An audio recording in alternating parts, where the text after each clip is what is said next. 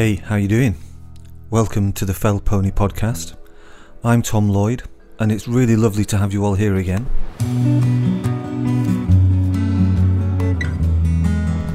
I have a huge amount of respect for today's guest. There have been a few breeders who have really helped and encouraged me over the years, and I always learn something by spending time with them. Bill Potter breeds the Greenholme ponies on Birkbeck Common. Having been bred and reared in the harsh conditions of Shap, they are tremendously hardy. Some of the mares have never been handled and live in feral conditions, trusting to their instincts in harsh weather. In a recent wildness survey, the Greenholme ponies came in the top 5% of wild equines in Europe. So a very warm welcome to my guest, Bill Potter. Bill, how are you doing? Hi. not too bad, all things considered. And have the curlews arrived yet? Yes, they have, lad. Yeah, they're in full cry. For me, that's the sign of spring. When the curlews arrive, That's right. And for me, when they're making a lot of noise, it's a sign there's a fox about. ah, there we go. Yeah. I always feel like I'm a bit in the wilderness if I can hear a curlew. How have you and Isabel wintered? Oh, bit, bit rough. We're getting older. Yeah, and you can have some pretty hard winters up at Stony Gill, can't you? Yes, we've had a, as much snow this year as we had for quite a while. It felt a little bit like spring today. Growing weather, as Margaret, who had the farm in our village, she would say, it was growing weather. So have you been getting any of that up there? Oh yes, yes. We've we spread some muck, and we and the grain shuts is coming through the muck. You know, it it has freshened up. Good. Glad to hear it. So look, um, I would like to. Go, I want to go right back to the start, Bill. And and how far back do we go with your family breeding ponies? My family's had them as long as I can remember, and, and before I was born, which is 82 here in July. So take me right back to when you were a little boy. So what what was your experience with ponies? Who had the ponies, and what would they, what would they have been doing? My uncle had two brown mares by Hardendale model, and, and they were the first two I can remember. And uh, they just did all the work. Your father had fell ponies. How many did he have? Just a pair for working, but it, it was on farms where they had fell ponies and all. So did he breed them, or was he just working them? No, I just working them. I don't know if it was your father, but your family were using pack ponies when they were build, building the M6. It would be like more like a horse and cart, a turbine, like on Lune Gorge. More fell pony Dales crosses, like miniature cobs. Yeah, a bit bigger than fell slightly. When I left school, my job was a horseman. I got hired as a horseman, and uh, it, I did everything. I even ploughed with horses, and then I used to take tatties up with horses. And it, it there wasn't any tractors, you see. When I first left school, I was I went down to Greysouthen down in West Cumberland. And that's where I was at. I worked at uh, uh, on farm at Sellafield before there was a Sellafield. We're going back a long time, Tom. So what were you? What, what kind of horses and uh, whose were they? What were you doing? I, I want to know more. I it was my uncle, my uncle's horse, and and I just uh, when I left school, I went to work for him, and I was like horseman, not tractor man. There wasn't a tractor. There was three or four with his horses, and we used to load turnips and load muck and do everything with horses. So were ponies just like part of you? Was that was that you just knew you were going to do horses? Ah, you know, they're bred in you, you see. Uh, They're they're in my blood.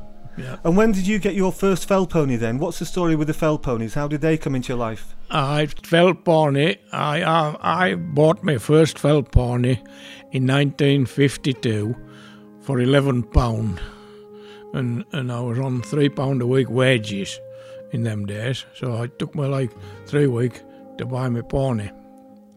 It would be unregistered. It was a fell pony, but it was unregistered, and it would be like uh, Ted Benson's breed at Adamthwaite, uh, like.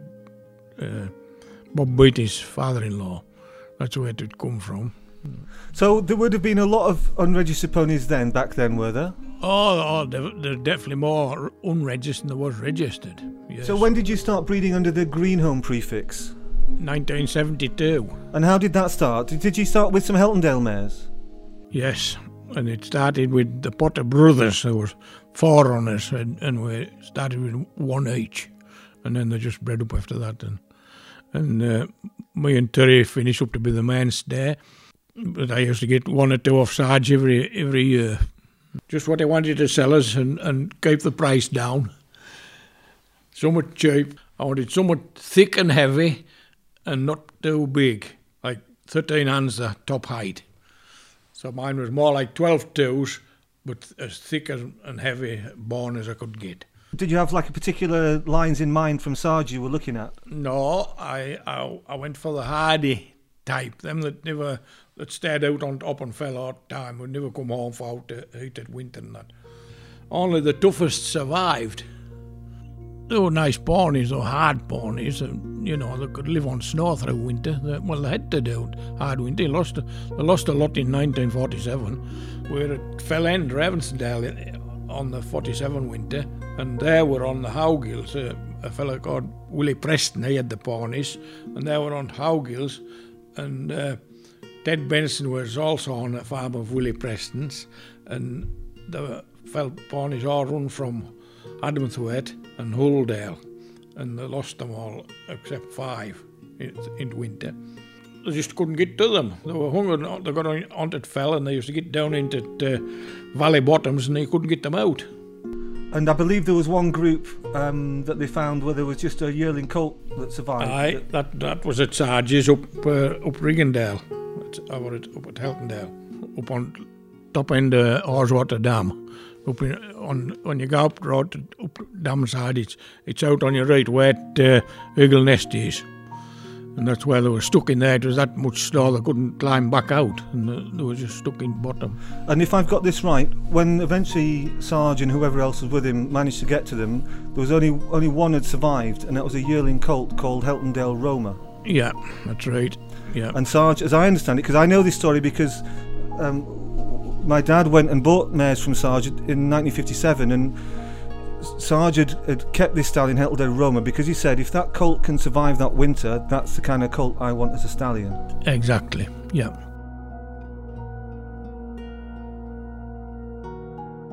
When uh, Molly Lang gave over, I bought Molly, I got Molly's. Well, she knew we were starting up and buying a few, and, and uh, she just asked us if they were any good to me, and I said, yes, I'll come and see, you, and went and bought them. And were they Heltondale as well? Yes, yeah. So we, we keep on going back to Heltondale. It's Heltondale's very strong. Yes, yes. And when Harry Lancaster gave over, I got Harry Lancaster, which was on Bluecaster. And I got uh, Thomas Harper's at Walthwaite. I got his. There's quite a few, and they were selling up. I bought them. In them days, they, they, they never got a bite of anything to eat. They just lived off what they got on fell.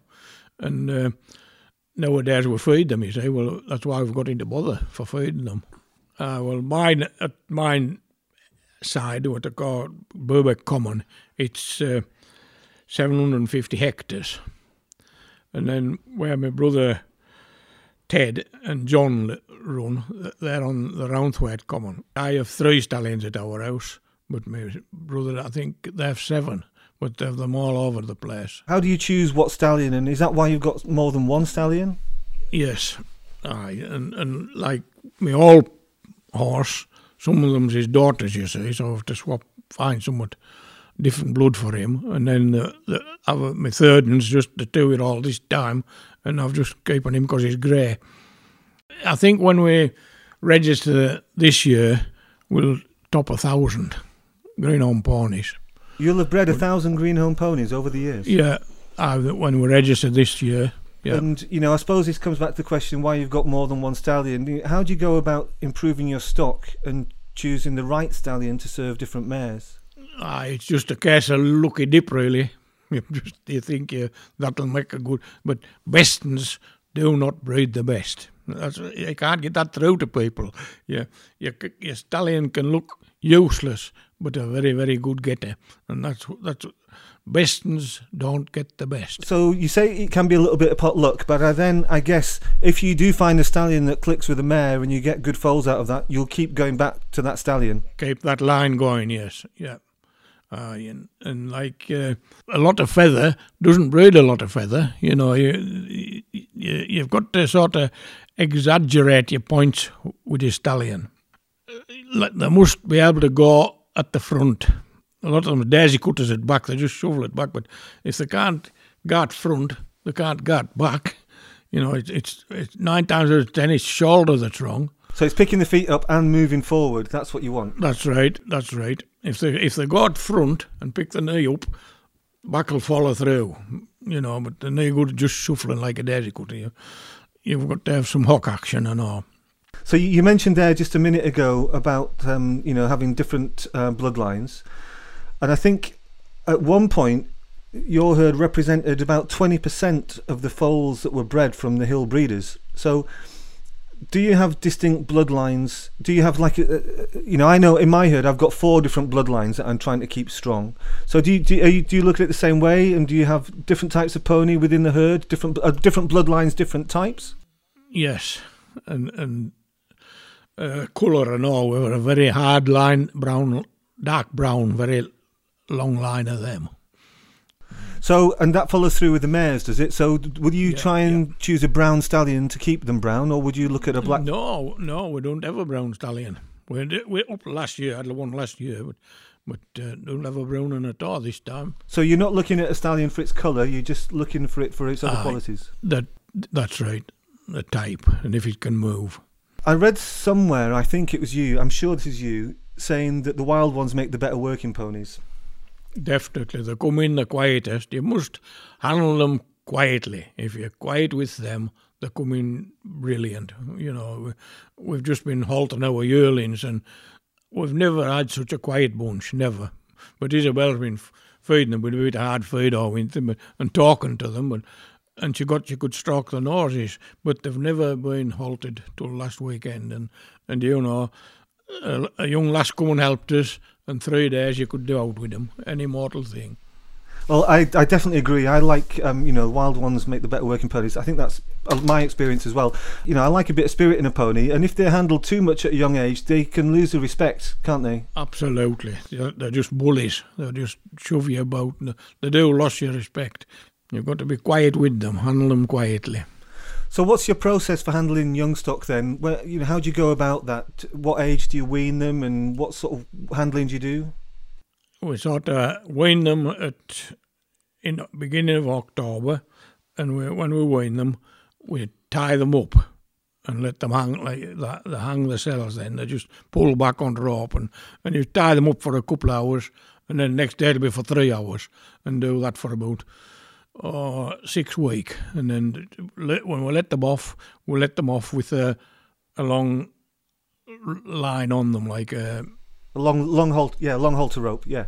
that's right, aye, and then you can just go and pick it up. In the pen we keep them in, there's a telegraph pole in the middle, there's hot roof up, and we just tie them to that. I guess you would be needing to get the young ones handled for showing. Is that right? Yes. So you'd be you've got to be able to catch it, uh, Aye, that's right. walk it in a box, and Yeah, trot it around a field, and hopefully it behaves.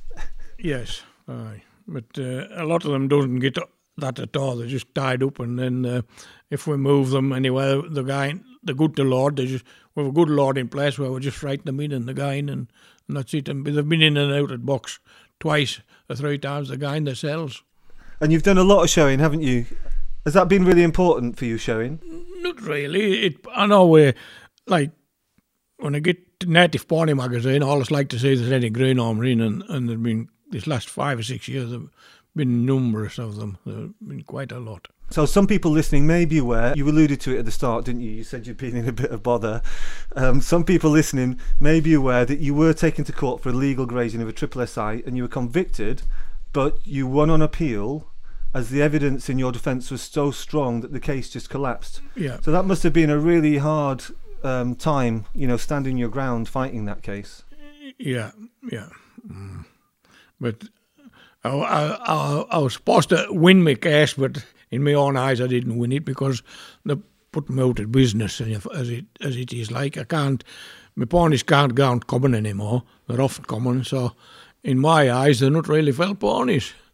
It's extremely difficult. So you've had to take your ponies off the common, but now they're coming back for another go. Well, I, cause my brother Terry, with to the part of Greenholme ponies, he won't take any notice. He's taking his, his guns because they can't really find him as such because my, in my case, I was claiming single farm payment on my sheep and, and like a hill subsidy. Well, Terry doesn't claim that, so they couldn't do much with him. because they'd but they were threatened to stop my single farm payment, which is quite a, quite a lot of money. Say, well, it put them out of business. And if I'm right, this all this all comes down to the fact that they Natural England uh, claim that the ponies are grazing a dwarf shrub that they're trying to protect. Aye, aye, but uh, ponies doesn't do half as much damage as the red deer, and the red deer, when, you, not just morning, morning when I got up, there's 21 red deer outside our yard gate. No ponies, but 21 red do you? And you've actually spent time on the fells with uh, David Murray. So David Murray is um, Yeah. an academic who's been doing lots of research into the um, grazing habits of native ponies and particularly fell ponies. And you've actually spent time on the fells with David Murray collecting evidence that the grazing of the dwarf shrubs Definitely. is carried out by the deer, not the ponies, haven't you? Exactly, exactly. So David Murray has also actually been conducting a what he calls a wildness scale, which he's been collecting data from breeders for a few years now. And I understand from a piece of piece of his work that your herd on the, the common are in the top five percent of wild equines in Europe for wildness. But if they were to be brought down off the fell in winter, they're hardly considered wild at all. No, exactly. So Yeah. I'm just you know just trying to rein reinforce uh, how important it is that we have these ponies that are out on the fell all year round, unhandled, Yes, because Yeah. they're actually representing a very very small percentage of the ponies that can be truly called wild. yeah. But you see, in my eyes, with my sheep and my cattle, and not putting them on, I can put 27 ponies on, summer and winter. But they're come now that uh, can't go on on winter. You say, well, I don't want 27 on through summer because I bring them into stallion and to like let them all fall in by in the land and, and get them served up again for next year. So I don't want any on coming through summer. Okay. Um, well, I, I just uh, I, I, I, I, I am I am a little bit at a loss for words to what to say really because it just seems such a crazy crazy situation. Yeah. So just to be precise here, when you were out on the fell with David Murray, what did you actually see? Well, uh, oh, he had a, a square thing, like he made it his cell, and it was a square, uh, just like a net, a net, but uh, and and it was like two foot by two foot, and uh, took it and we put it on common, and we used to get down on our hands and knees and see what sort of grass and uh, was on common, and we did that on a 500 sites and named every one, every site, and and and just looking at plants, and uh, we just picked it and we didn't pick anywhere special, but uh, if there was where a quad had gone through, we just put it outside it quad and, and tried to see where quad had damaged it,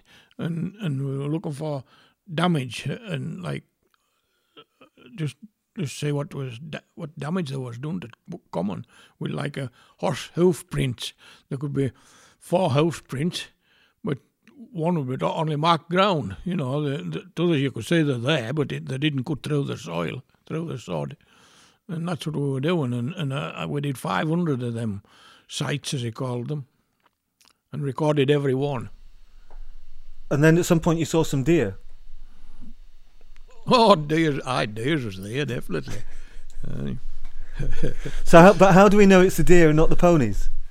we we got like as near as we could, which would be maybe five meters away from a pony, and just watch to see what it ate, and then go and look and see what it had eaten off. The change in habitat since the Triple SI was established has affected the skylark, hasn't it? Oh, definitely. Too much grass.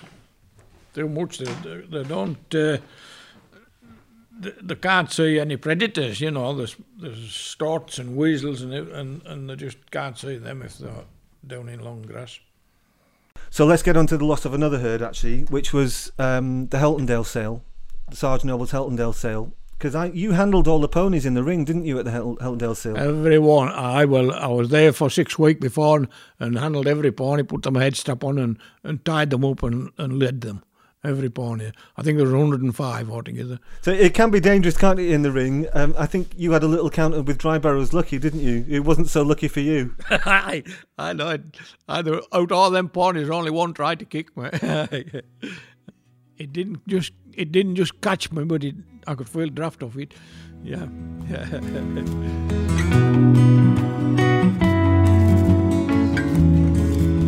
Right, okay, Bill. Okay, so here we go. So now um, we got to the part of the show everybody's waiting for. So this is where we're going to do the call the herd home. I'm going to call my mares as if I'm calling them for bale of hay, and then I'd like you to do the same. All right? Okay, so I'll go first. Come on! Come on! Ho! Hey up! Hey up! Come on!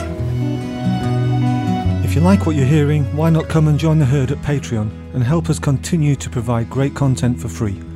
As well as podcasts, we've already uploaded over an hour of Fell Pony films to our Fell Pony Adventures YouTube channel. So come and join the herd at patreon.com slash fellpony. Andrew Thorpe told me that when he bought the Tebay Greys from Sarge, Sarge had said to him that when he was 10 years old, his grandmother had told him that when she was 10 years old, so I don't know how far back we're going now, but we're going back some way, the Heltondale herd was mostly greys, and there was, I think, only one black amongst them. Yeah. So, what were the herd like when you first got to know them? They were nearly all dark brown. Like Wet Sleddale ponies were all dark brown with black legs, and, and Sarges was nearly all dark brown, very few black ones. And you had Heltondale Black Prince, didn't you, for a while? I believe you shared him with Tommy Capstick. Yeah, I went to take a mortgage out to buy him. uh, Did you buy him from Sarge? Yes. Uh, you must have really wanted him then. I it was a painful job, but I, I never did really take to him. I, did, I never used him one season, and then left. I swapped Thomas with a pony out of Miss Crosseldall mare called Heltondale, uh, no, Murthwaite Victor. But I, I gave uh, my share to Thomas, and he gave me Murthwaite Victor. A thousand Greenholme ponies. So you must have learned so much over the years, Bill. So what, yeah. what, what have you learned from your ponies? Do you think? Mm, not a lot, really. Wet things is today. I haven't learned much at all, to tell you the truth. As in a as, as in a proper downer with them at the moment. Well, I've decided I'm going to sell them all in July. They'll have to go because, in my eyes, now they've come off common. They're not fell ponies anymore. So I've just decided. I'm sure people listening are aware. It, that, it's just such a huge loss to, to lose this herd. It really is. Yeah, yeah. Well, John will still is, and Ted will still keep their few. There will be a few left, but my all established ones will have to go. Hmm.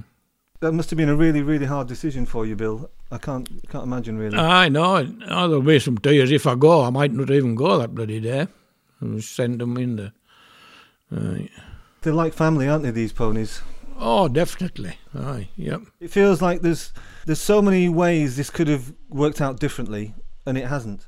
I still think and maintain I've got rights, and and I've rights for twenty seven, but it's my neighbours, the other farmers, sheep farmers, they want the ponies off. They're going to get a good subsidy for taking them off. You know, they get a lot, a lot of money. Some people would say that there have never been lots of hill herds, and as you've said, when you got into breeding, many of the fell ponies weren't even registered, so there would have been more ponies living out on fells. Oh yes, but a lot more. Why is it important that we have fell ponies living in semi-feral herds? Well, it's to try and keep the hardiness. Like I've been all saying, the, when it's hard winter weather, they'll live on snow. But if they're a bit crossed, if they've any dales in them, they don't do the same. They're not as hard as proper fells. Do you think the semi-feral herds are more at risk than they've been before? Definitely. They definitely are. Where, where do we go from here, Bill? Where do we go? If we're going to try and save some of these ponies. You know, everybody knows that after a few generations, if you take a fell pony off the fell, you're going to lose those qualities that make it a fell pony. So, uh, where do we go from here? It's so fragile, the small number of herds we've got, and we are in danger of losing more than just your herd. So, how do we stop this? How do we protect them? Well, I, I can think of another four herds that could disappear overnight. Can you tell me how the breed has changed over the last 30, 40 years? Yes, I think it's just fashion, what people want, you know, like uh, like the gypsy boys would come to and say, can you, will you, have you got a good old fashioned, yeah, new fashioned is a bit, lot better, better to look at, better ponies, but, but not, they don't move, Sam. Them, them old, old fashioned is the good movers.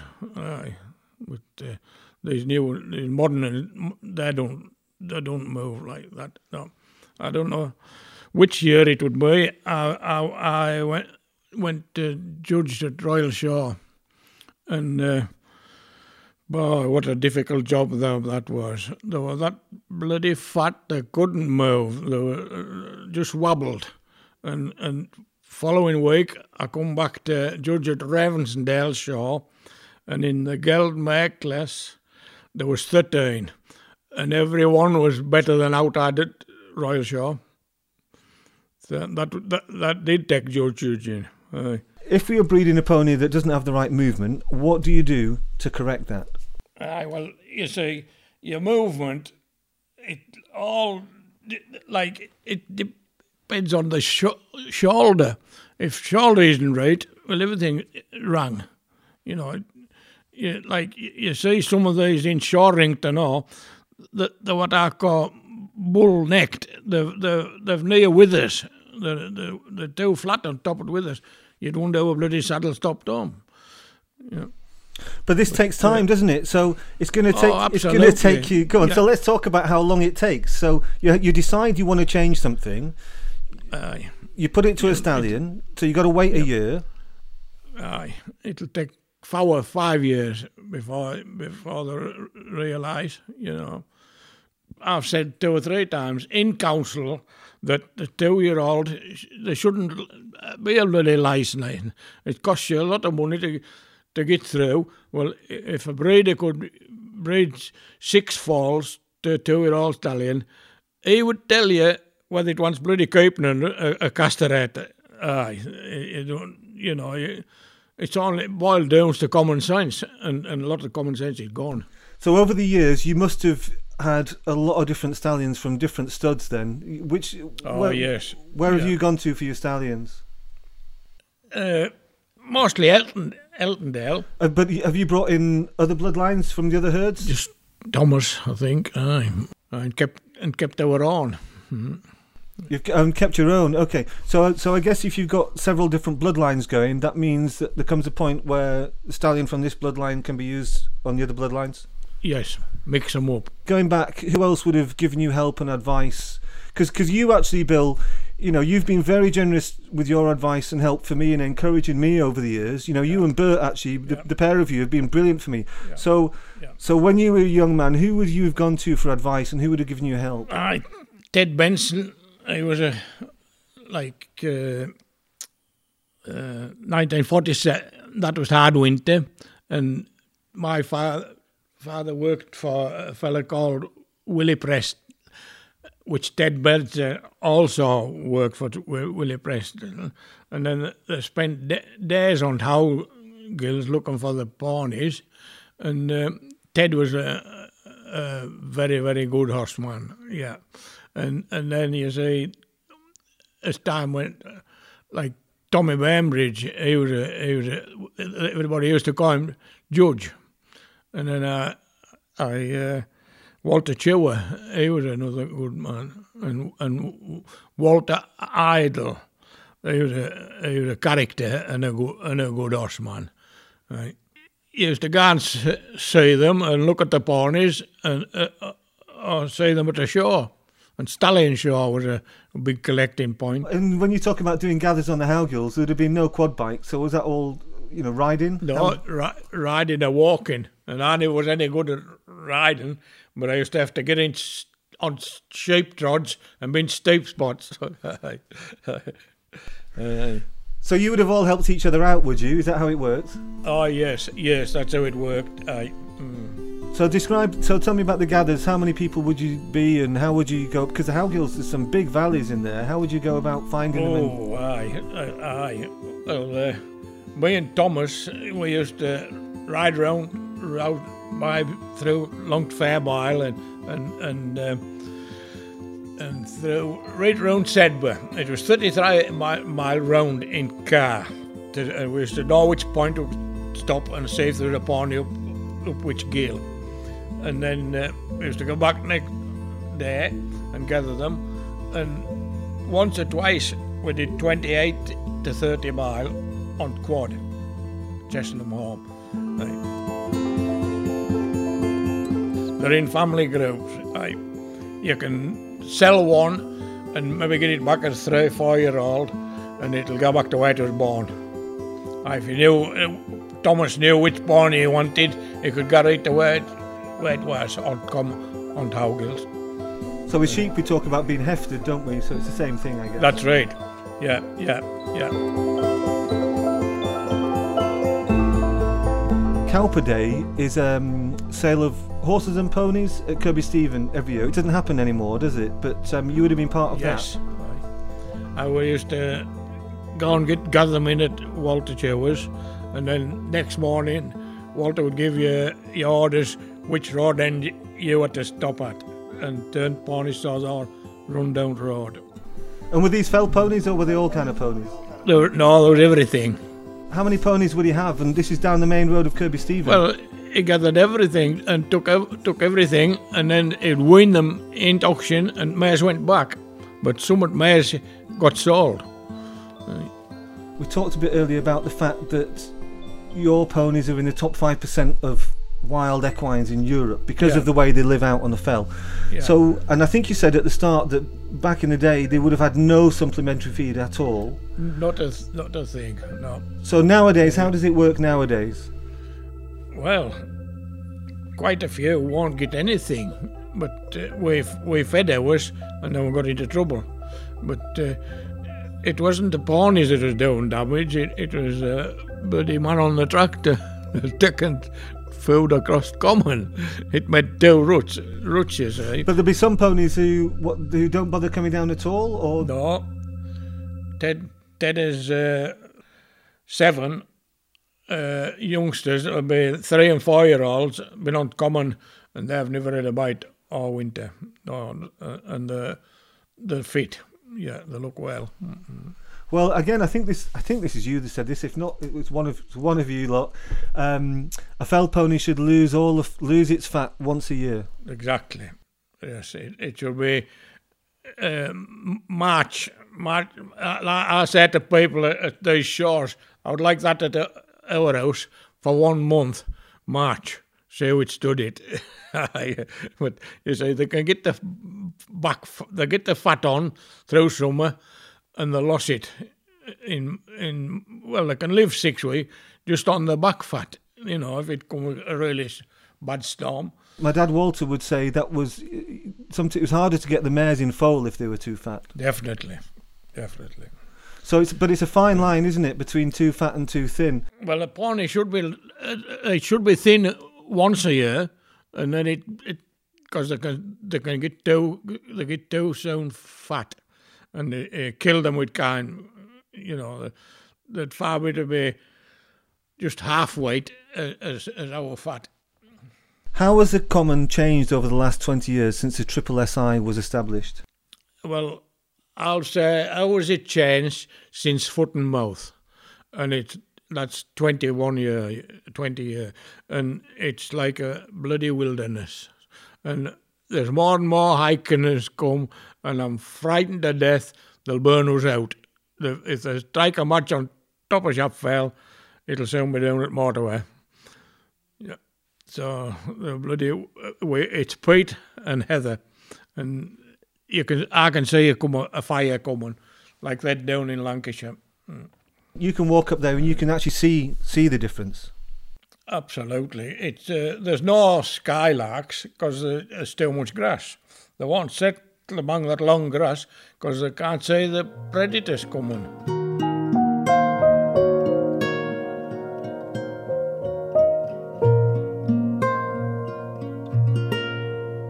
can you describe the Greenholme stamp of pony?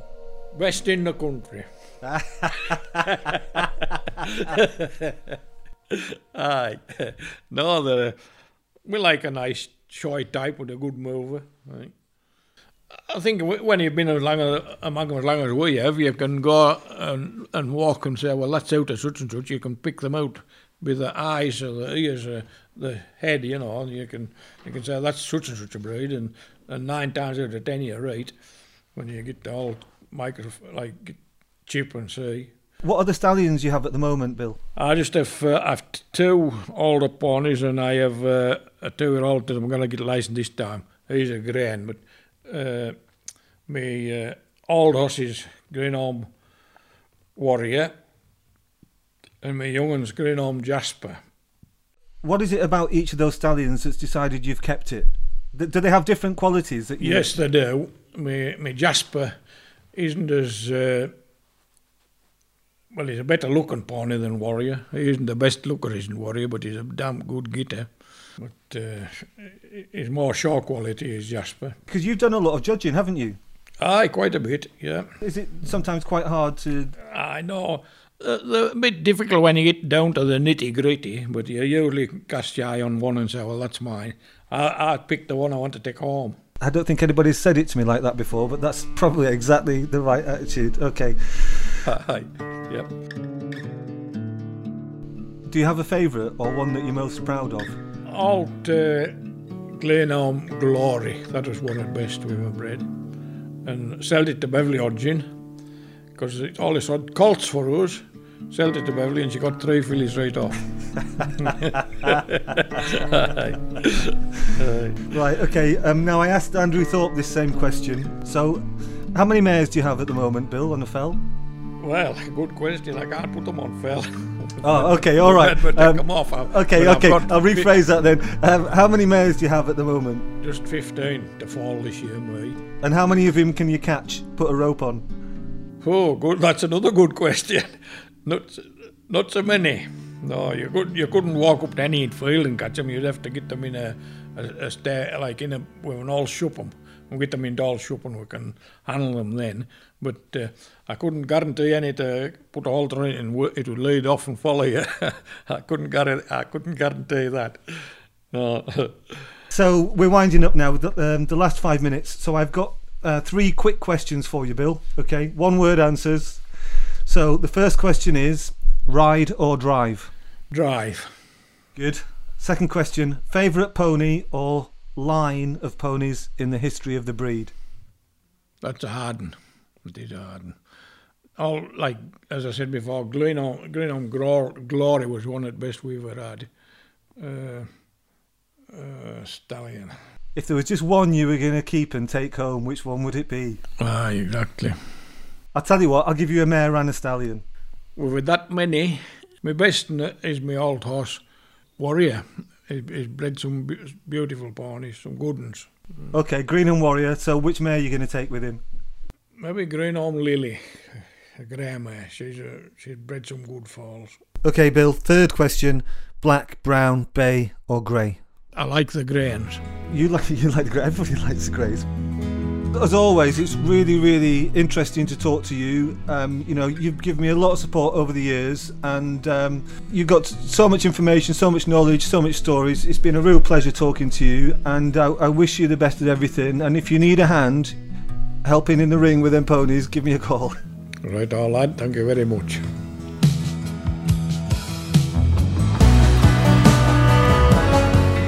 Listening back to that conversation makes me realise that we can all relate to the loss of a herd in an abstract way, but with it goes a lifetime's wealth of knowledge. The loss of half of the Greenholme herd represents the loss of many things on many levels in the modern world.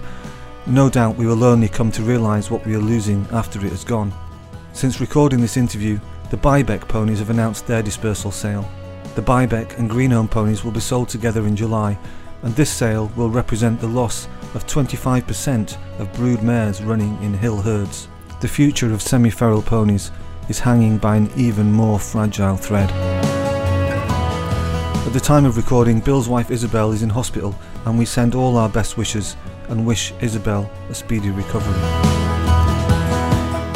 Thank you so much for joining me and listening to the show. If you liked it, please do me a favour and subscribe to us on iTunes. And if you really liked it, do me an even bigger favour and leave a review. It will really help us get the word out.